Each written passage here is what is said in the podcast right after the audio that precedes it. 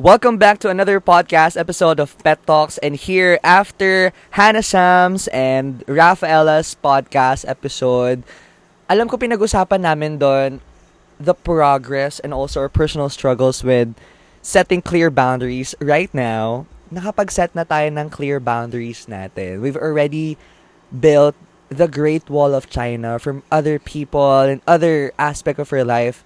We need to focus on ourselves now we need to focus on how can we move forward. And by moving forward we have to also make sure that we can reach a state of peace of mind. And for this episode we'll be talking about our personal struggles and also our steps toward achieving that state or peace of mind that we wanted to achieve. At alam ko guys lahat naman tayo gustong ma-achieve yung peace of mind na yan kasi abundance comes from peace of mind. And also, iisipin din natin na mas magiging maayos siguro yung desisyon natin sa buhay. If we have this single pause, if we have this clarity in our mind. So, right now, I have two special guests again for this podcast episode. Another spontaneous invitation for this. So, we have Rishi Anshin and we have Sammy. Rishi, introduce yourself to our listeners. This is your debut for for Spotify. Here is Rishi on her Spotify debut. So Rishi, how are you? Um, sino ka ba talaga? Hello po! Ay!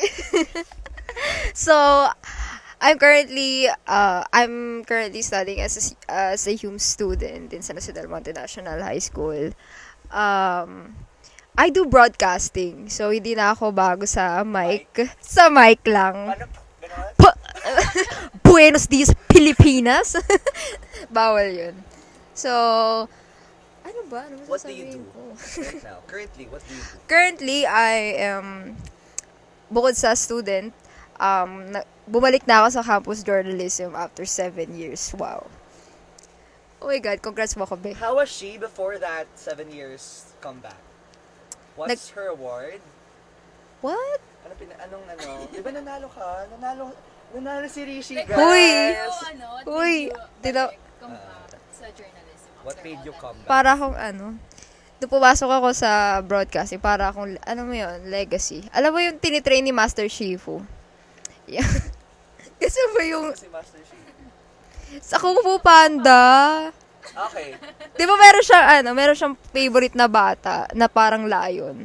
Tapos hindi siya mahigitan ni tiger na babae. Tapos nung bumalik siya, parang meron pa rin siyang nilulong na position. Parang ganun yung pasok ko. I May superiority complex I know ako. I have my place here. Oo, so I have my place here. Ganun yung feeling nung pumasok ulit ako sa radio broadcasting. Kasi walang, ano, for context, walang radio broadcasting sa previous school ko. Which is, ang pinagtapusan nila sa amin, tsaka ni Japet, ng Sapampali National High School. Wala na. Ngayon pala sila nagkakaroon, nung batch ko wala pa. Okay. So, yun. You can find me on Instagram, Ray Sheesh. Instagram? Ray Sheesh. Ray Sheesh. Ray Sheesh. Yeah. That's R-A-E-S-H. Tapos dalaw Dalawang dalawa. Lima yun. Lima ba? Lima yun. Tapos Okay. A- S-H. Ayun. Yun lang naman. So, what about uh, our guest for her third time in this podcast, third or fourth time debuting in this podcast episode? Sammy, Hello everyone. How are you? Um, okay, so ulit, ako si Samantha A. Lopez. You can call me Sam or Sammy. I'm currently studying at the Bulacan State University, taking up Bachelor of Science in Electrical Engineering. Bakit ako nag-engineering? Wag yun ang tanongin. um, siguro disclaimer lang. In this episode, I will be coming from a perspective na na-lose track sa self ano, development journey. Pero, ano, I'm going back on track. Ayun. Trying my best every time. Charot, hindi pagod na rin talaga ako. Hoy! Nakapagod talaga. Pero, ayun. Um, I guess, what I currently do in life is to keep on pushing and, ayun, s- la- living, surviving, yeah. Ayun lang. Okay, so we have a Hume student here, a future Atenean in the making, and we have an electrical engineer student here, and we have a, a pre-med student here. Hindi ko sasabihin yung course ko kasi ayoko pang sabihin. Not yet official, pero right now we'll be dealing with, kagaya na nabanggit ni Sammy, na lose track din kami talaga. Si Rishi din, alam ko na lose track tayo. And we also have a problem with consistency. Yes. That's why na-mention ni Sammy na we will be talking about this topic that we lost track upon. So, my first question is, how important is reaching a state of peace of mind for you? Gaano ka-importante na dapat meron tayong state na peaceful yung mind natin? Rishi, what can you say? For context, if you would, ano, like, kung magtataka kayo, ba't ako, ba't ako yung student, tapos tumakasama ko is college student. Um, nag-drop out ako during pandemic. And I can say na, ayun talaga yung biggest for setback ko.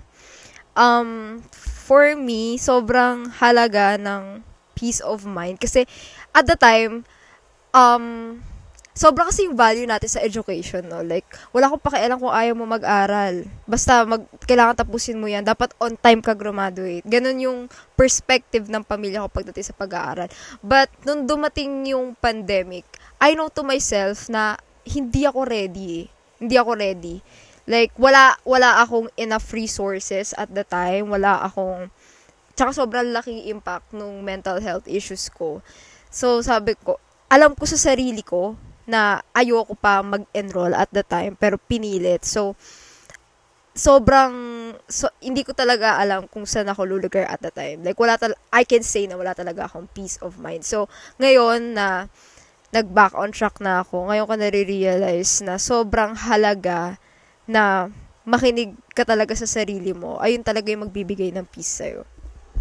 So, what about you, Sammy? How important is, you know, reaching a state of mind for your for your own sake?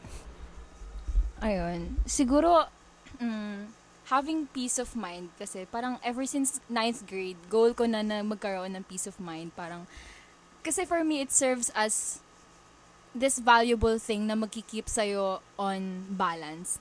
Pero the thing is, there, there's no such thing na magkikeep sa'yo on balance. Like, from time to time, like, it, it's going to be difficult to make things hand in hand. Like, wala kang may encounter na tao na they all figured it out.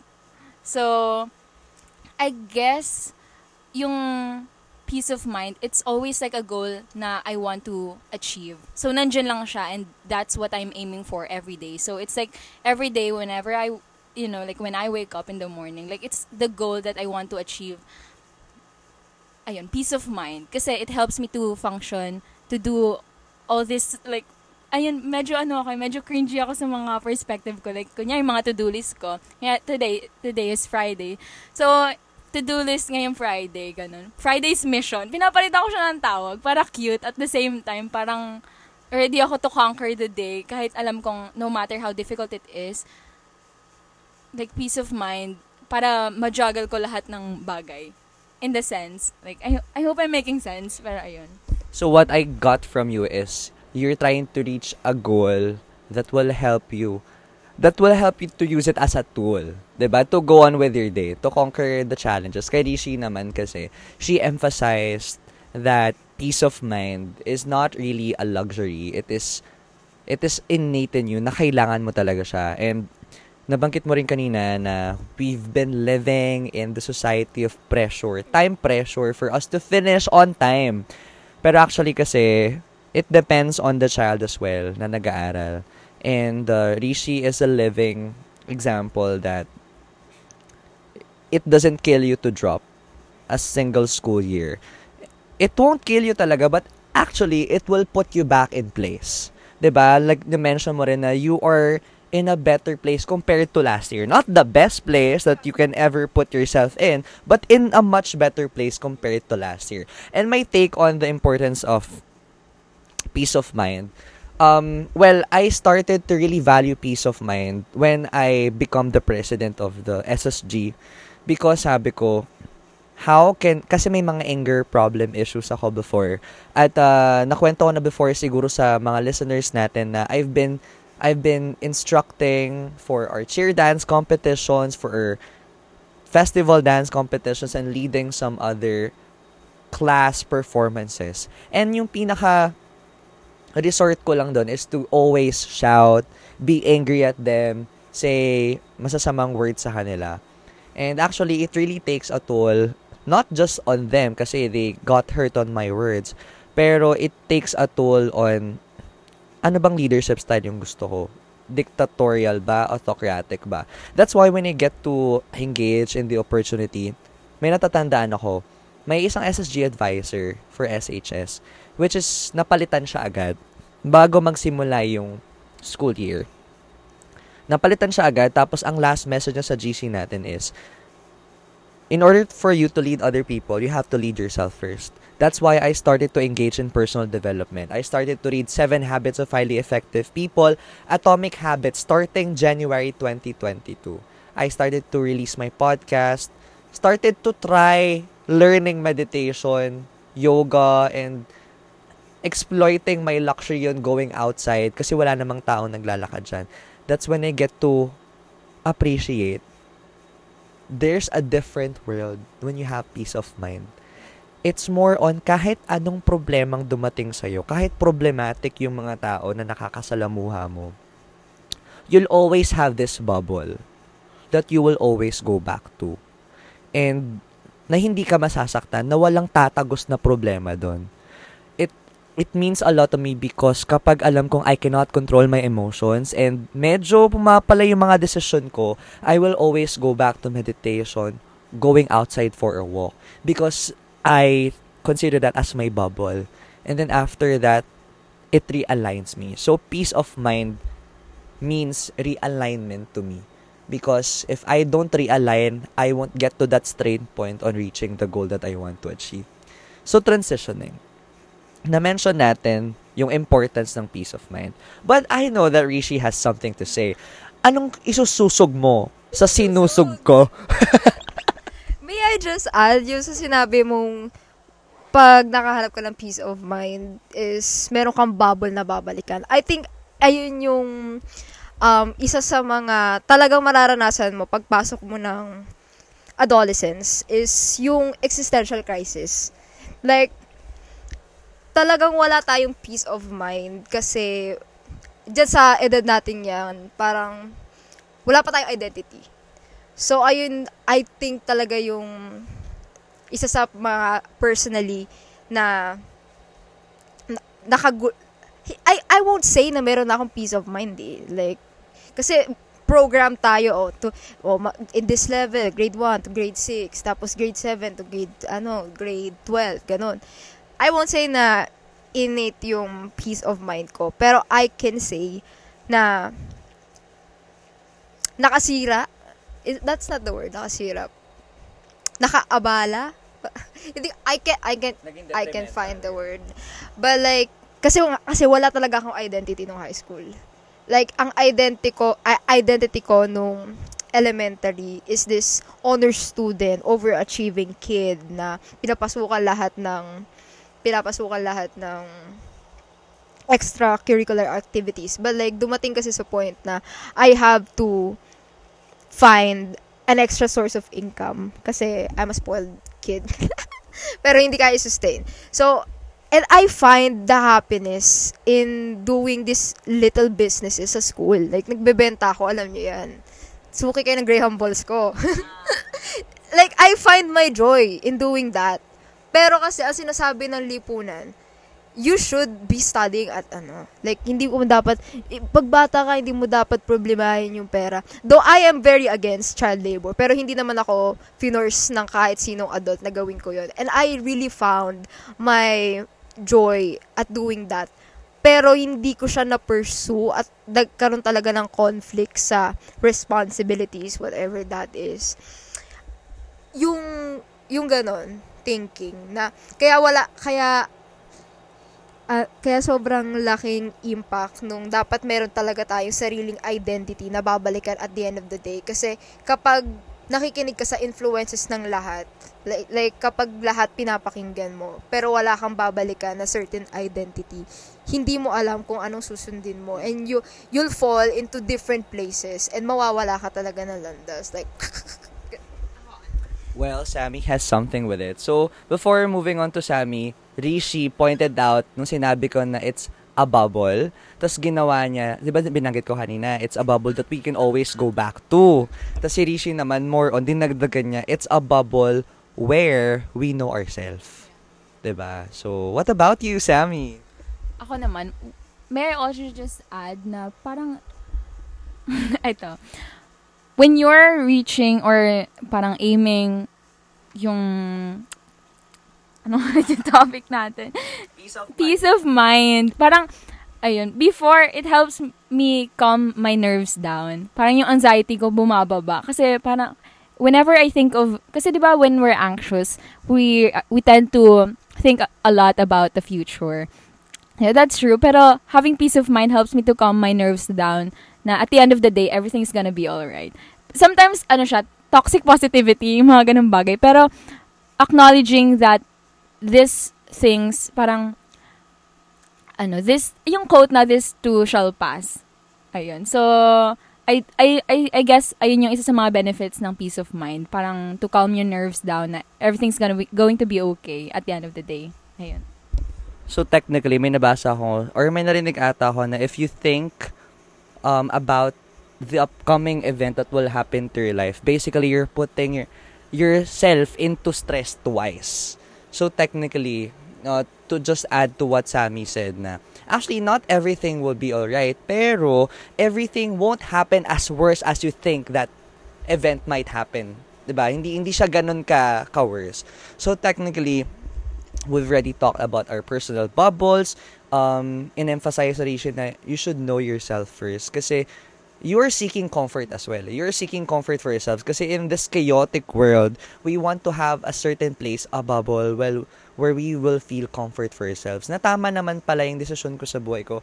Tama naman na ganito yung tingin ko sa sarili ko. But right now, how has it been for us? Trying to achieve that bubble trying to achieve that bubble where we know ourselves, trying to achieve that bubble na somehow nakakatanggap tayo ng assurance, trying to achieve that bubble that everything will be okay, trying to achieve that bubble that no matter what life puts me in, I will always stick to my core and I will stay still. How has it been for us trying to reach that state? May mga struggles ba kayo? May mga pinagdaanan ba kayo? gaano kalaking leap or gaano kalaking dagok yung kailangan yung pagdaanan just to follow that North Star of peace of mind, Rishi? before I went back to senior high school, talagang nag talagang nag-overthink na ako. Ano bang gusto kong tahakin sa career ko? Kasi and then ayun nga, tuwing may mga reunions tayo, may part ako na naiinggit ako, dem, yung mga kabatch ko, lahat sila college students. Lahat sila may pinupursu na degree. Pero there's something in me talaga na nagsasabi, I don't need to be in the same path that they're taking right now. Like, like ako ngayon, certain talaga ako, ayoko mag-college yet. Like, I, I want to give myself more time. I, I think there's a lot of things I can learn more outside the school. Kasi parang, Yes. ako kasi sobrang sheltered ko as a kid. Parang hindi naman sa gusto ko maging smart, maging street smart, yung ganun, white boy, whi- white boy Car- Carl. hindi naman ganon, pero I believe na sobrang dami kong kayang matutunan outside whatever the system, what ad- what these people um cre- what system these people created. Um, may nakita akong TikTok na sabi, um, ano, like, magsisettle ka ba sa taong walang trabaho? And, nagulat yung interviewer kasi sabi nung ini-interview niya is, yes, kasi hindi naman, hindi naman nila identity yung trabaho nila. And just that line, it changes my perspective a lot. Ako personally, I am aspiring to be a lawyer. Pero iniisip ko, parang ang pangit naman na maaalala ko, ah, si titang lawyer. Like, I, I, I, I can be more than that. I can be more than, a, like, being a lawyer is a big thing. Being a doctor is a big thing. Kahit anong trabaho yan, it's a big thing. But like, kapag kasi nalilabelan na yung isang tao na, oh, he's a doctor, he's a nurse, da parang nai-invalidate yung ibang knowledges, yung wisdoms, yung ibang learnings, yung ibang skills na meron yung tao na yun.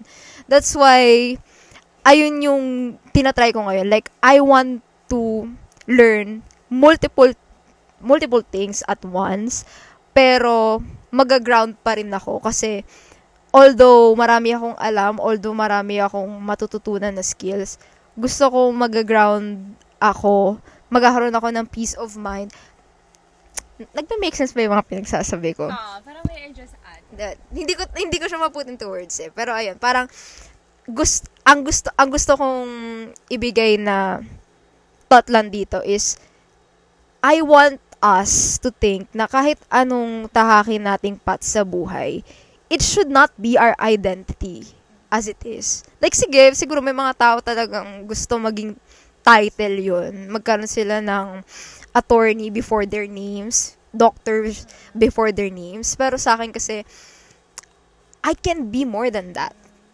And I'm I, I'm very a spiritual person. Like I I believe na sobrang socially constructed lang nitong mga labels na to. So yun. Ayun, So what can you add, Sammy?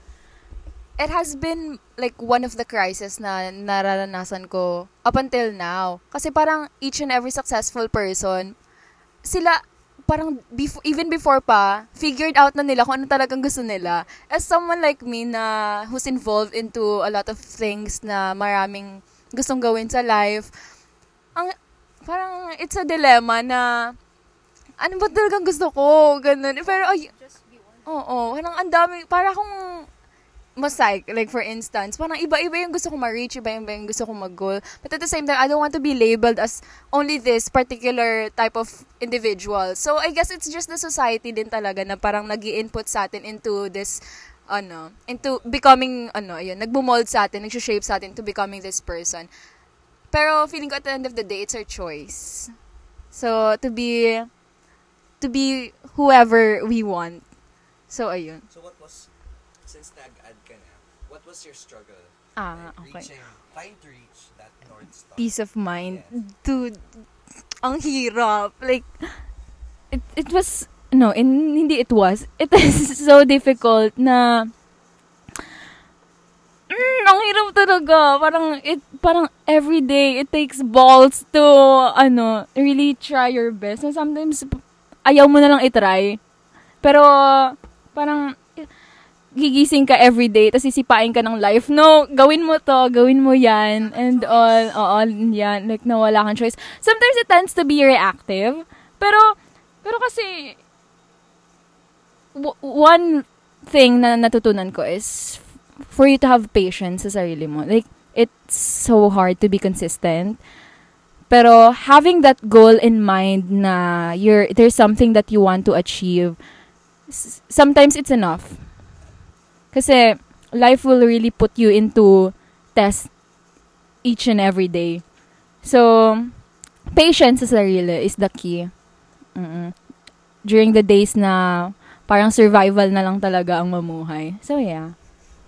So well, gusto ko lang susugan yung sinabi din ni Sammy din kanina. And uh, what I acknowledge about what Rishi shared is it takes a great toll on us, especially sa mga kabataan na gustong magkaroon ng straight goal, straight path. We always have this idea na kapag may pangarap pa, dapat lahat straight. Lahat, kita mo na agad yung dulo. Pero actually, it is not linear.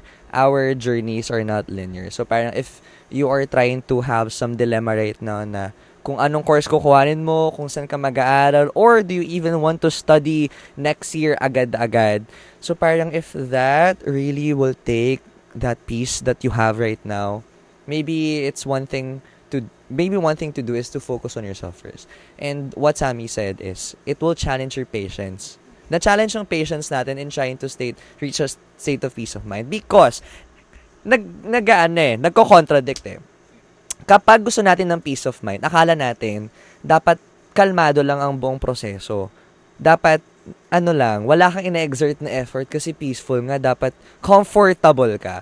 Pero, the journey towards reaching the state of peace of mind, it requires a lot of effort.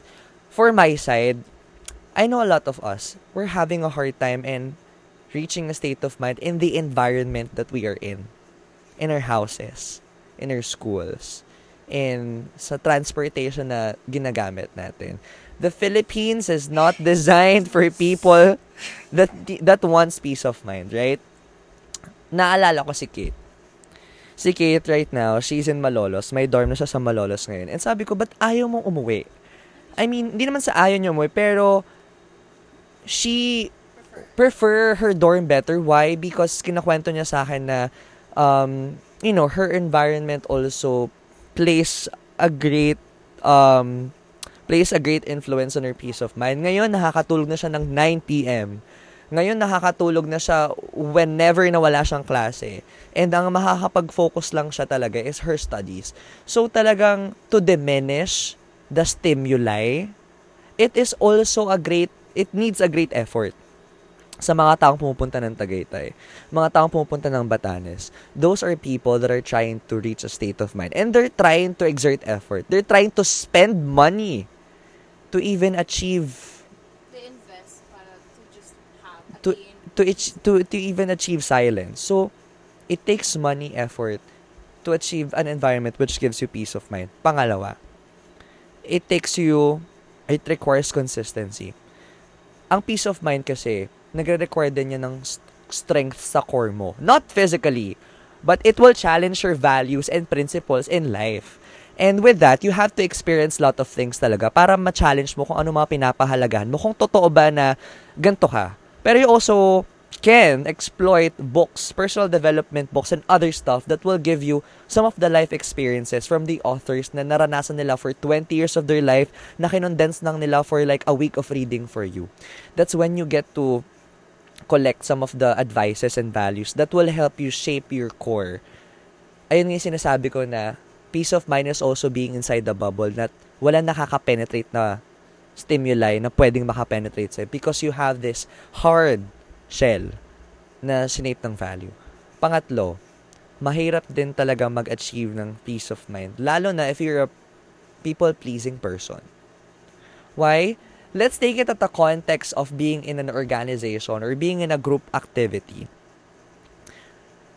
tayo luma- lumaki tayo na, yes po, sige po, okay lang po sa akin yan, gagawin ko yan. I will find time for that.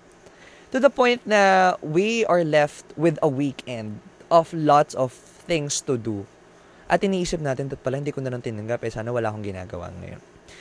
It's also unlearning some stuff that we, na, nakinalakihan na talaga natin. So, it takes a great amount of self-awareness, investment, money, time, it takes a great amount of ano pa ba? It takes a great amount of consistency to work for that peace of mind as well. Kasi peace of mind won't be given to you. You have to take the opportunity in your environment, in the people around you. That's why we talk about setting boundaries. Please do listen to that, guys. Nag-plug. And also, if you want to spend some time, to spend some money, to splurge on peace of mind, alam nakakaingit yung mga taong may freedom na to spend on going to yoga retreat, meditation retreat, going overseas, pupunta sa Batanes para sa Holy Week, para makaalis sa trabaho nila, to just enjoy, ma-disconnect, hindi makontak ng boss nila kasi iba yung cellular provider dun sa ibang bansa. ba Ako, I wanted to achieve that freedom. Kasi sometimes peace of mind can be external too. Yeah. Peace of mind is both. Internal and external as well. Pero ngayon na wala pa tayong pera to buy that, it's harder on us to really work more on internal validation just of, of peace of mind. Pero once we get to work first on internal peace of mind, it is easier for us to survive. And then eventually, life will somehow be better kapag internal peace of mind plus external peace of mind combine.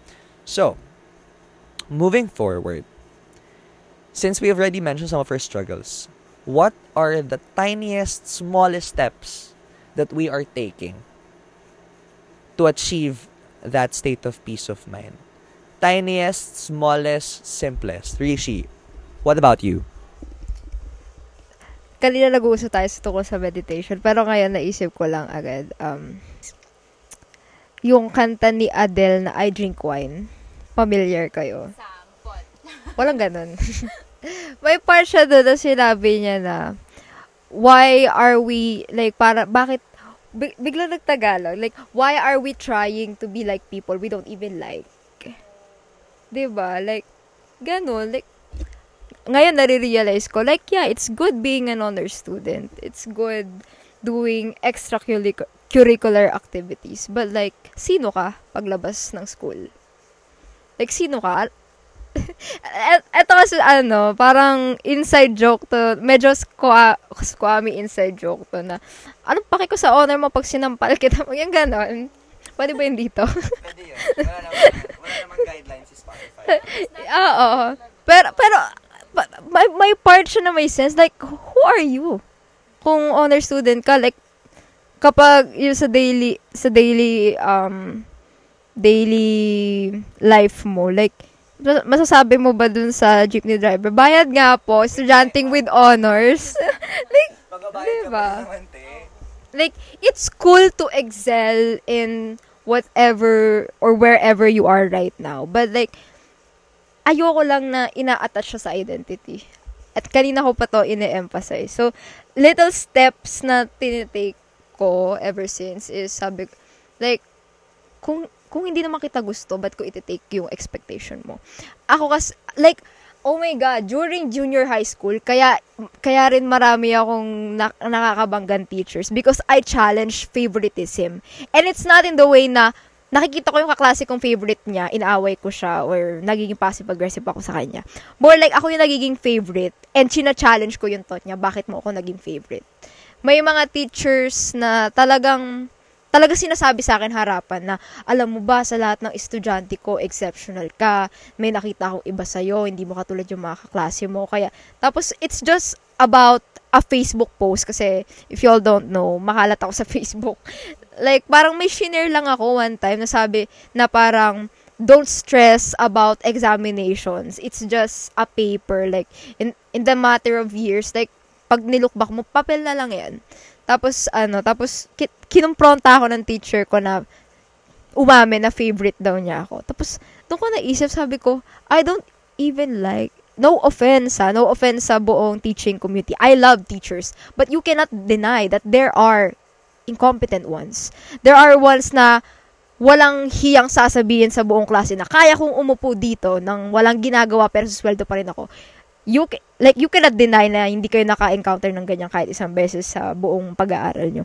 And those kind of teachers are not the educators that we need, are not the educators that I want, pero sila yung may pinakamabibigat na expectations, no? For some reasons. Like, the, ngayon nare-realize ko, parang pinapasa nila yung yung ideals na wala sila sa mga estudyante nila nakikita nilang promising. So, ayun yung, yung isa sa mga tiny steps na tinake ko na don't take, don't comply into someone else's um, expectations kung sila mismo hindi mo gusto. Kung sila mismo hindi mo gusto maging. Ayun. Um, and the second one is, kayo nga, yung kanina pinag-uusapan namin is meditation. Um, nung una ko narinig yung meditation, sobrang corny. 'Di ba? Parang, parang, I, oo, parang, I can't sit with my thoughts. Like, ang, like, anong gagawin ko? Hihinga lang ako. But then, may nakita akong video, kasi nagbababa din ako sa self-development video, si Hazma sa YouTube. Tapos, um, ni-recommend niya yung app na Medito. And sabi ko, try ko lang. Try ko lang kung makikita ko. Yung, ang experiences ko, sa- ko kasi sa ibang meditation apps is music lang. Yun guided. Wala, hindi, wala, hindi siya guided. Music lang. Tas, or, or kung guided man, hinga ka lang. Ang maganda kasi dito sa app na to, hindi siya sponsored, tsaka maganda sa app na to, libre siya. Baka naman, ano, is, may nagle-lesson sa'yo habang, habang nagme-meditate ka. So, naiisip mo yung sense ng ginagawa mo. So, ako, nga, da- dati hin- hindi mo ako mapapagawa ng ganyan isang minuto. Like, baka cornyan ako sa, tigilan na natin to. Pero ngayon, like, I'm so proud of myself. Na totoo pala yung, ano, little progress are still progress kasi nakakapag-meditate na ako ng 15 to 20 minutes. Like, ang bongga, babe. Kaya, kaya, oo, ang bongga. Like, hindi nga ako, nagugulat nga ako, oh my God, 15 minutes na yun. Samantalang yung pagsi-cellphone mo, parang sobrang bitin ng 15 minutes. Diba? Kaya sobrang bongga. Ah, yun, ngayon naman, ang tinatry ko talaga is detox from not social media, but gadgets, technology itself. Pero kasi, yun nga, hindi pa tayo mayaman. Wala pa tayong mapupuntahang mga lugar kung saan talagang, gadgets. oo, na kaya nating, kaya nating mabuhay na walang gadget. Magtitiis. magtitiis sa libro, magtitiis sa meditation, sa pag-exercise, and, and yun. Pero, those are the little steps I take. Um, journaling. Journaling din. Um, I started my therapy in 2022.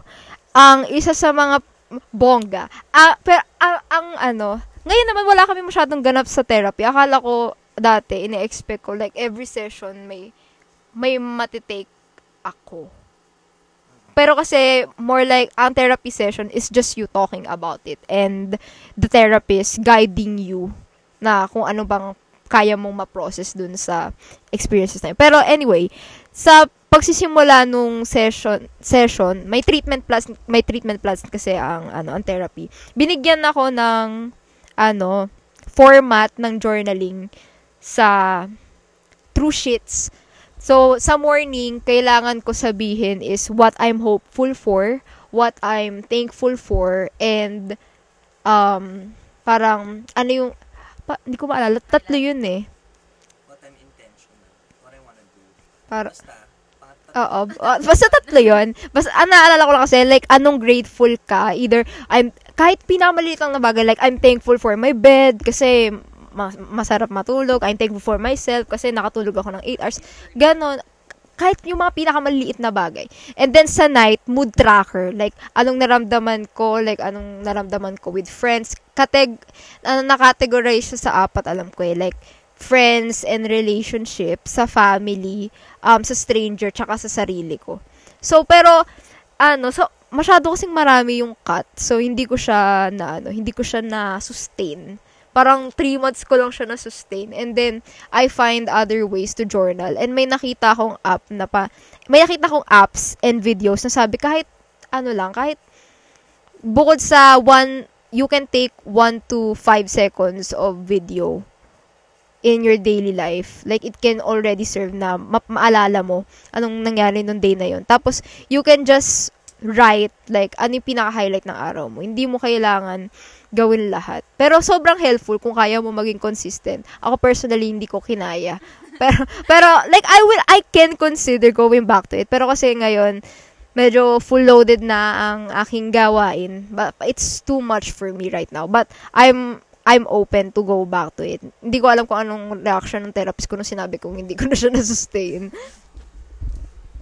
Okay, so ako naman, I like I like what Rishi said about detox kasi there's when it comes to technology, you know, like we're using our phones a lot, we are watching TV, and when we consume technology, we consume a bunch of propaganda. And there are so many propaganda na sa technology. Like we have to be this look this have this para to achieve a certain type of um ano parang like advertisement. There's so many advertisement para ayun so don't consume that. I mean not not that don't consume that but try to manage na maging ano siya not to become not too excessive pero ano lang yung manageable siya. Kasi ayun nga technology pa rin. Ang daming like please give yourself ano a favor not to consume so much about so much sa tech, um, social media and all.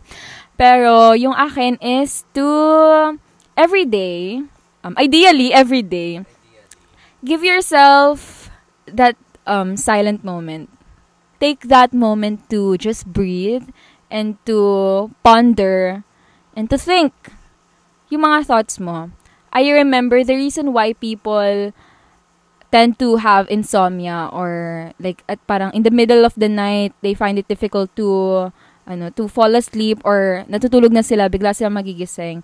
And aalala, ano, parang may thoughts nagiging bala lang bigla sa, ano na, sa sleep nila. Is because, um, oo, hindi nila in-entertain yung, ano, yung thought na yon yung thinking na yon na dapat in-address nila initially. Parang prinolong nila yung um, thought na yon na we should have nagawa ng paraan or in-encounter. So, parang every day, kahit siguro few minutes lang, give yourself that moment, um, silent moment to just think and to just acknowledge these things happening in your life.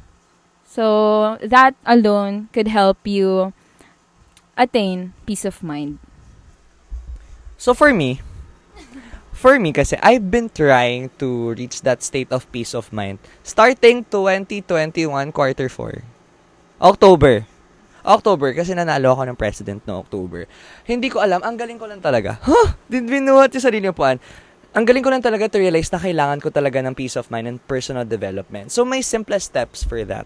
Noong una kasi, balikan natin yung meditation. Noong una kasi, ang akala ko sa meditation talaga is, you're just gonna close your eyes at huwag kang mag-isip. Which is, hindi pala ganun ang utak natin, guys. Thoughts will fire. Thoughts will fire. Ano pag-usapan namin nila Rishi kanina, ano tutunan din namin sa meditation guide namin is, you let the thoughts sit. You let it be there. Diyan lang sila. Hindi mo sila ide-deny, hindi mo sila ine-neglect, hindi mo sila papaalisin. So, ang, well, sa meditation guide ko kasi Headspace application, guys. Please do download it. Baka naman po Headspace is, kagaya ng meditation guide ni Rishi, merong mga courses, may mga topics na i-elaborate nila about it. So, parang for the first two minutes, so they will talk about that topic. And then, after that, they will guide you with that. Tapos, ang maganda dun is, sa course na kinukuha ko from the past month is managing anxiety. Sa Managing Anxiety for the level 1, for the first 10 sessions, tinuruan lang nila ako kung paano mag-identify thinking or feeling. Kapag may naiisip ako, la- tawag doon labeling method or noting method. Pag may naisip ako kahit ano, thinking, na I'm thinking. Pag medyo makate, medyo malamig, feeling. So, acknowledging yung gusto nilang ituro sa akin. Just acknowledge yung nararamdaman mo. The next level, for the next 11 to 20th session, tinuruan na nila ako na, okay, nakapag-note ka na na thinking and feeling. Ngayon, note natin, unpleasant or pleasant.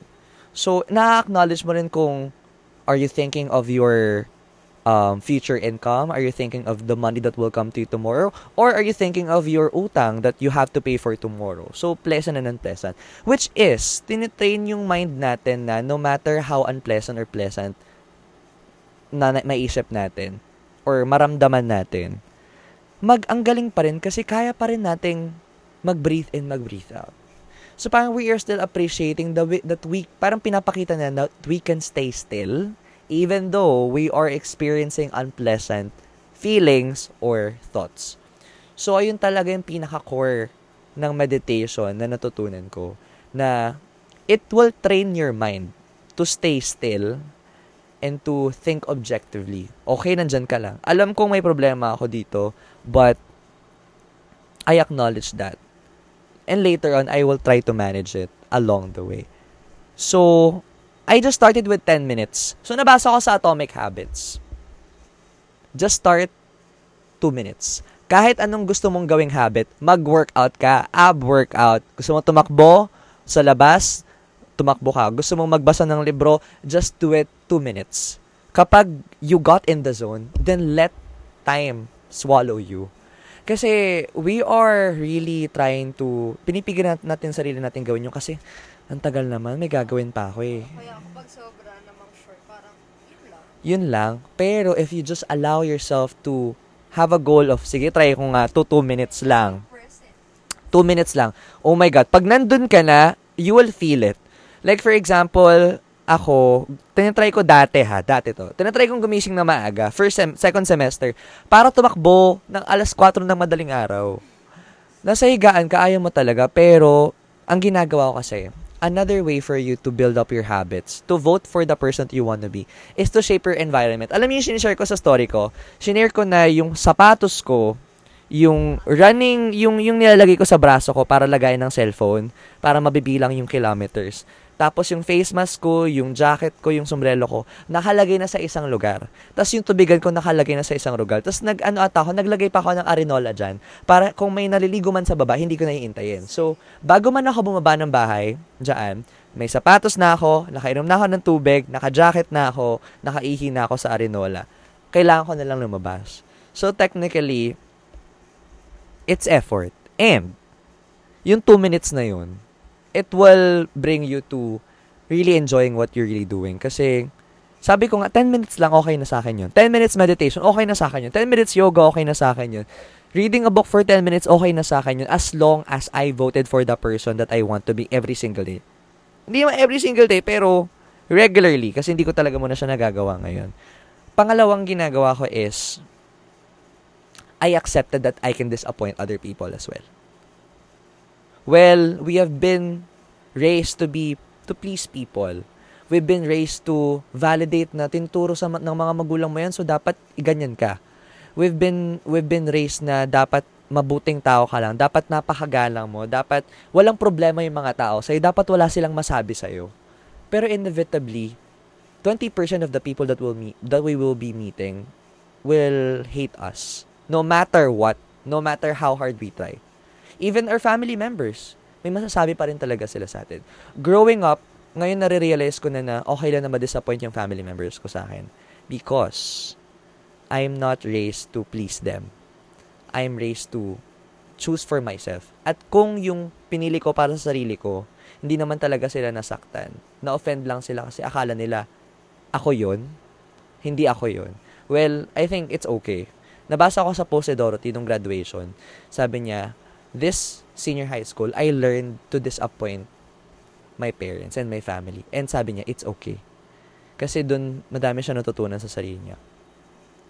And pangatlo, I do audio journaling. Pinakita ko kala, kila sa amin dito kanina na meron akong 40 plus entries last year.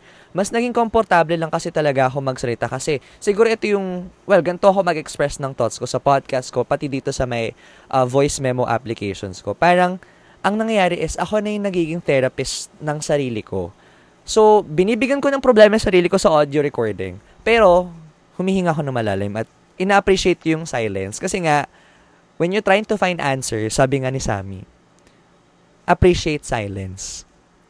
So, napaprocess ko din yung mga thoughts ko dun. And after, no, mga 20-minute recording, medyo okay na ako. Na-release ko na. At the same time, I know what is the next move. What is my next move. And uh, lastly, gusto ko lang din bigyan ng emphasize yung, or emphasis, yung appreciate silence. Kasi Diyos ko, we have been living in a world of overstimulation. Nakita ko may joke ha sa Facebook. How Gen Z do their assignments. Naka-open yung laptop, naka-open yung TV, nagsa-cellphone, may nagkapatugtog. So parang ganun yung tingin nila sa atin as Gen Z. Yeah, actually, what about it? Because we can survive on that. We can make an essay with overstimulation. Pero kasi, another, the another perspective for that is, since akala natin, ayun na yung reality, akala natin that is our default. Pero the best thing pa rin talaga is, well, the smallest thing that I can do, and I'm still grateful for that, nung nawala yung cellphone ko, hindi na ako na-force or nat-attempt to bring out my phone sa LRT, sa jeep, or habang naglalakad. And just you know, cancel out the awkwardness of the moment and to scroll through social media. I ride public transport, LRT for 15 minutes, and dami kong iniisip. What did went wrong? Anong kulang ko ngayon? Bakit hindi tuloy ako nakakuha ng perfect score? Anong kailangan kong gawin bukas? So technically, since nabanggit nga natin na thoughts are inevitable, let them come especially in the moments na wala kang kailangan gawin. You just have to sit there, you have to stand in the LRT because that's the moment na makakaisip ka ng mga next move mo. That's the moment na makakaisip ka na kailangan ko pala mag-publish ng podcast episode. That's the moment na makakaisip ka na kailangan ko pala itong gawin.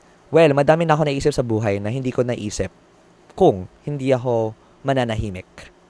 That's why I also invest in walks. In walks as well inevitably, thoughts will come in you, but inevitably, you can process those.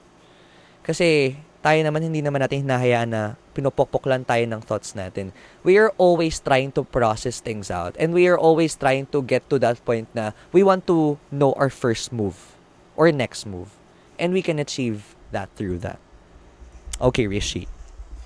Can I just add yung tukol, yung ano, yung we are raised to please people. Tsaka yung, hindi nyo ba, na, hindi nyo ba na-observe? Like, meron talagang constant hate for the younger generations. Not just Gen Z. Like, palimbawa sa mga baby boomers to millennials. Millennials now to Gen Zs. Like, sobrang ongoing nitong cycle na to. And it bugs me. Because, like, ayun, it bugs me na we're, kahit ako, kahit ka ako ngayon, you know, like, hindi, hindi ko, hindi nagsisink in sa akin, damn, I'm already on my 20s, ganon. Parang, ang dali sa atin ma-offend, no? when a younger person is being assertive. Ewan ko ah. Ako, ako may, may tendencies ako na gano'n. Pero, I tend to reflect na, ganyan din naman ako ng bata ako eh. There, I think, ayun yung, ano, sa usapang peace of mind, na talagang, hindi ko alam if this is um, innate to us, humans, or naging part na siya ng system and nagiging cycle na siya pero we can like discontinue it. Kasi you see I I, I although wala pa akong plan mag-anak, although I can't see myself having a child, I I just have this like burning passion for nurturing children. And like it just hurts me na sobrang bata na sobrang bata pa lang nila. Um they're already being um programmed into being someone, into being something. Kaya nung nakit if you are ano, if you are familiar with Ia Villania and biyahe, biyahe ni Drew. ano, may kumalat na um, article where sinasabi ni Iya na ayaw niyang pag-aralin.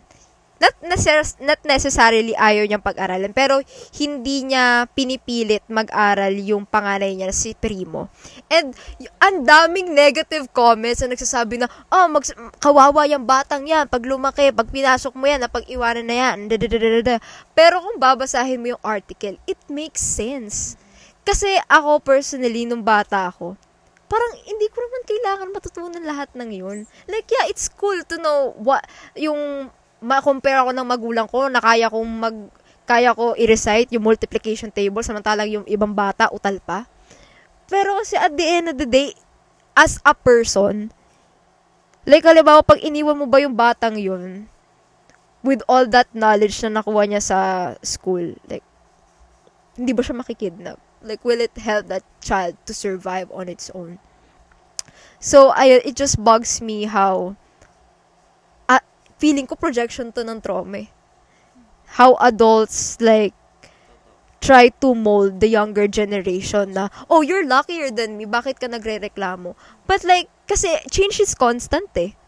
Like, yung evolution constant din. And, and it's not their, it, it's not our fault. It's not the fault of the next generation that they're gonna get better things actually nga dapat maging thankful pa tayo kasi we are seeing that that is our work.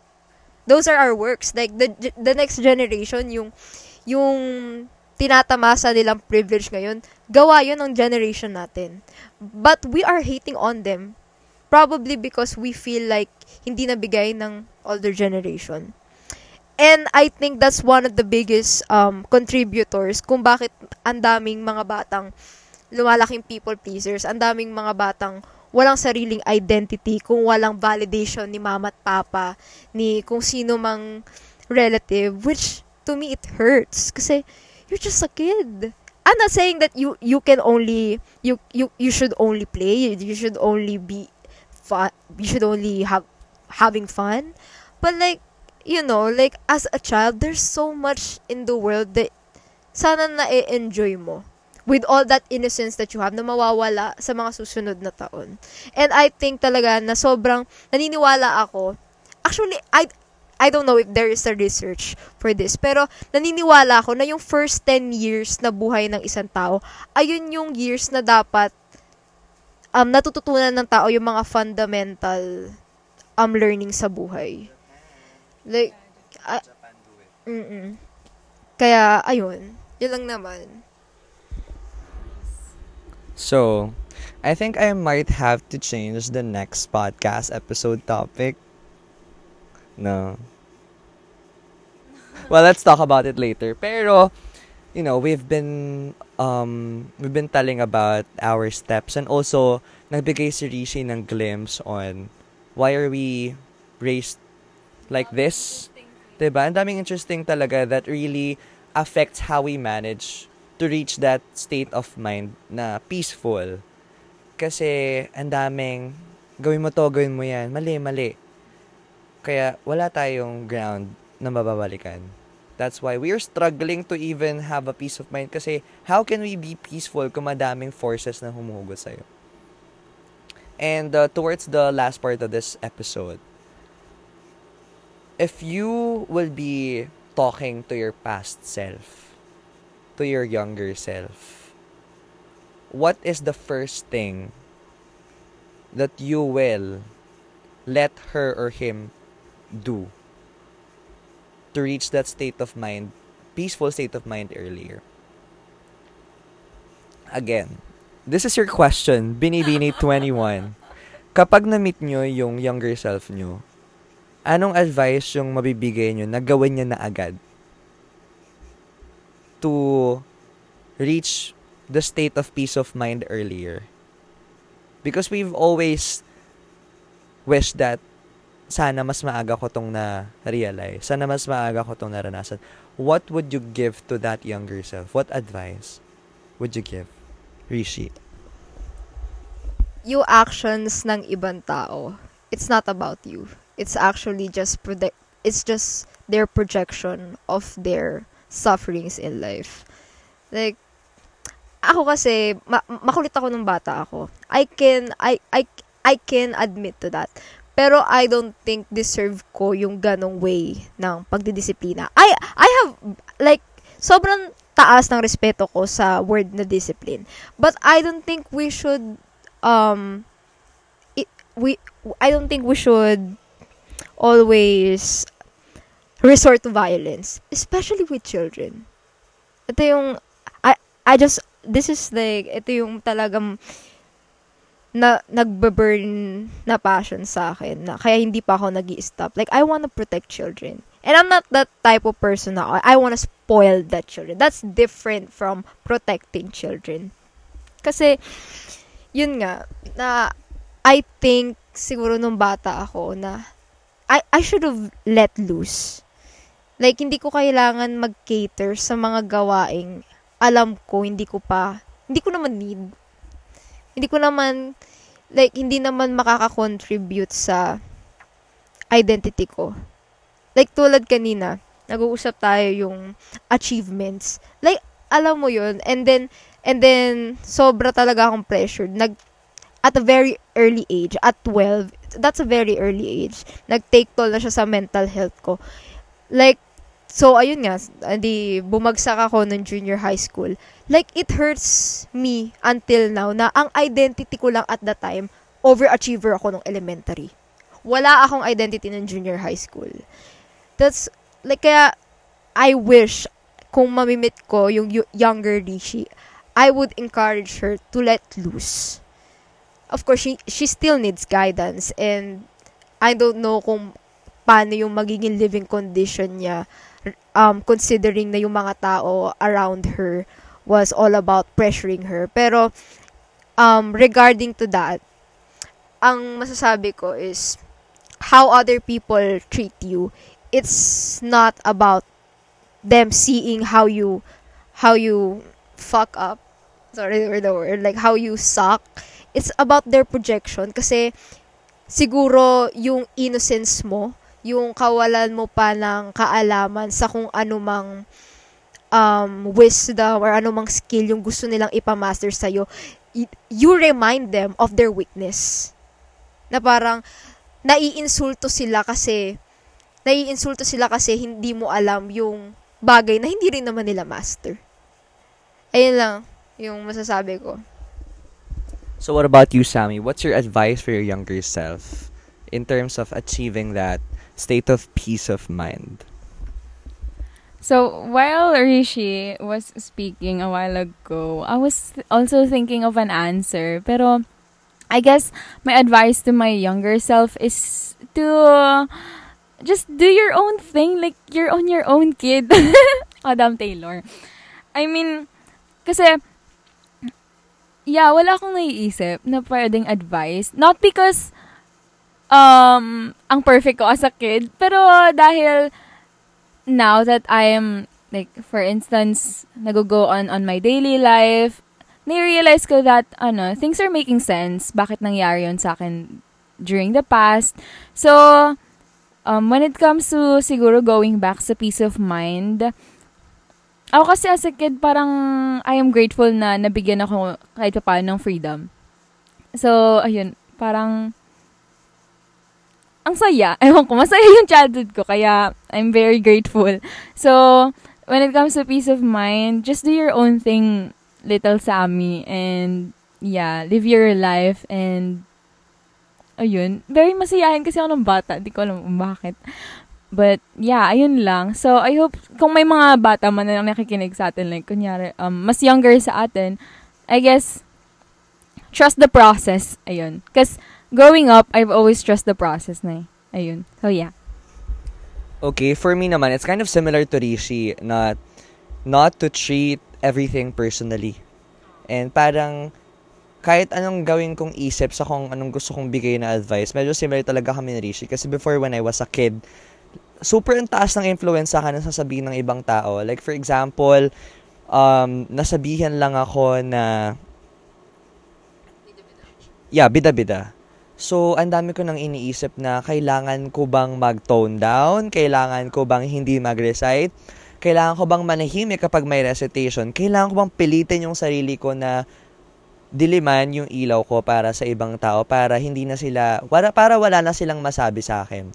Kasi, lagi namang tayong nasa idea na may masasabi ka, may masasabi ko pa nga sa kanya. Eh. So parang ako, sana wala silang masabing iba sa akin. Sana ako yung tao na buti pa nga si ano ganto eh. Buti pa nga si Japet ganto eh. Dati nung bata ko, gusto ko ganun yung tingin sa akin. Gusto ko hindi ako napag-uusapan. Gusto ko hindi ako napaplastic or gusto ko hindi ako napag-uusapan about sa problema. Well, most of the time naman, I am not the creator of the problem in the room, but ako lang siguro yung target ng inggit. So, tama yung sinabi ni Rishi the, yung mga sinasabi ng tao sa'yo, kung paano kanila tinatrato. More on it's their projection. Naalala ko, te, yung away namin ni Ryan, kasi nga grade 8, grade 9 kami noon, yung tawag ka ni Mama Ira.